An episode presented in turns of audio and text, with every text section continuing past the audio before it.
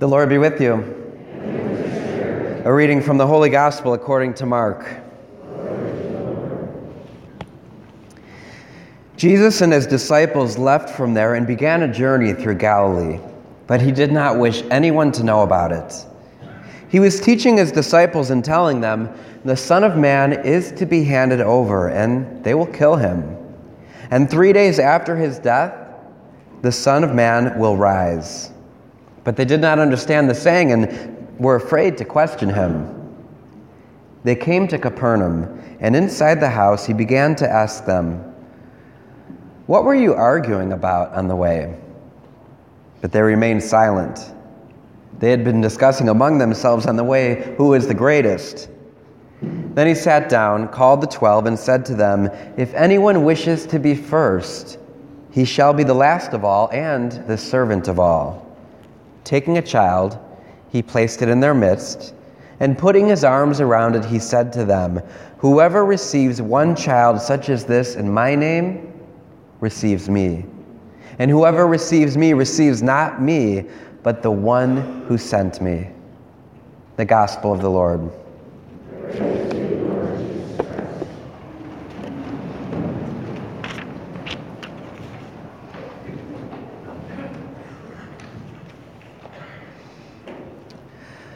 One of the great lessons that I learned in the seminary was from one of our spiritual directors. And one of the things that he always ingrained on us is that um, the, the uh, truth or a lie can be spoken by anyone. And it's up to us ultimately to, dis- to determine whether or not something is true or false. And it doesn't matter what the source is, you know, where it's coming from or, or who says it. We ultimately have to take it to heart and say, is that true or is that a lie? And uh, I remember that when I was watching the Republican debate. Now, I don't know if any of you guys saw it, but, um, and actually, I didn't watch it. I was watching some of the YouTube highlights afterwards. And one of the things that uh, I've been keeping up with on the Twitter feed is what has uh, been come to known as Trumpisms. Have you heard of this yet? So, Trumpisms, uh, love them or hate them, Tr- Donald Trump will say some pretty absurd things and some, some things that get a lot of attention uh, when he says it. And so these have be- become to, uh, come to be known as Trumpisms. And uh, some of them I can't even repeat in church, so I, I will not say what they are. But um, one of the Trumpisms that happened during the, the debate is they asked Donald Trump, they said to him, how, if you were president, how, will you, how would you deal with, with the tension going on with Russia and, and, you know, and the war going on with Russia? How would you deal with that? And this was what he said I'd make friends with him, I'd make friends with the president. And uh, it kind of shocked everybody, and um, it was really written off as the first Trumpism, as you know, how stupid is he and how naive is that, and what a, what a simplistic statement. And I thought about that. Is it true or is it false? It's true, right? What are we called to do with our enemies? We are called to love them, to love our enemies. So he made a true statement. It doesn't matter what the source or where it came from. I thought about that statement. Is it true or is it false? It's true. We're called to love our enemies. We're called to befriend our enemies. We hear about this in the second reading about wars. So St. James says, Where do wars and where do conflicts among you come from? It is from your passions that make you members of war. You covet but do not possess. You kill and envy, but cannot obtain. You fight and wage war. You do not possess because you do not ask. So James is, is telling us what happens you know, when, when we do this, um, when we do anything that is selfish or of our own passion, we wage war against each other. And in the beginning of the reading, he says, Beloved, where jealousy and selfishness exist, there is every disorder and every kind of foul practice, and there's nothing more foul than war. But, he says, the wisdom from above is first of all pure, peaceable, gentle, compliant, full of mercy and good fruits, without, in, without inconstancy and insincerity, and the fruit of righteousness is sown in peace for those who cultivate peace we are ultimately called to be a people of peace.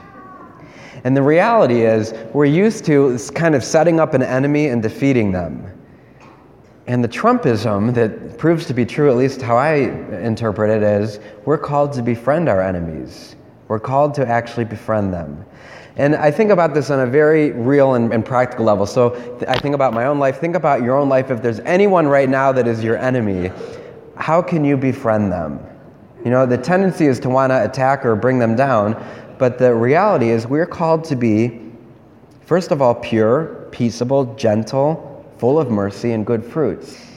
And I think about this. I've even thought about you know, for, for someone I know, I know a couple that is going through, they've been going through a divorce, they're divorced for a couple years, and the, the husband said to me, or the, the former husband said to me, I've made friends with her.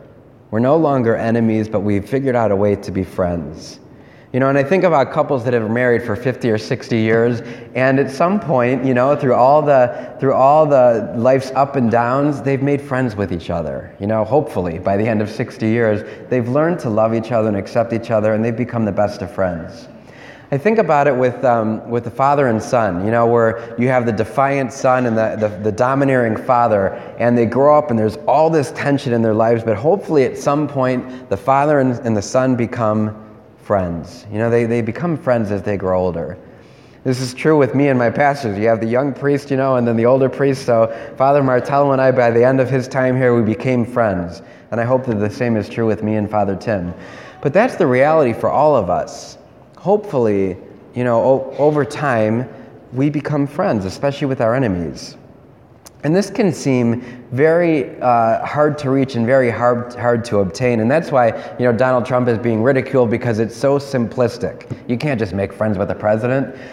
But the reality is, we can. We're called to actually befriend our enemies.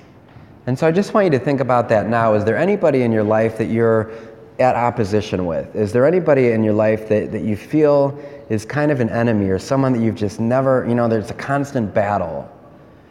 Those are the people that were called to become peaceable, gentle, compliant, full of mercy, good fruits, and ultimately to cultivate peace.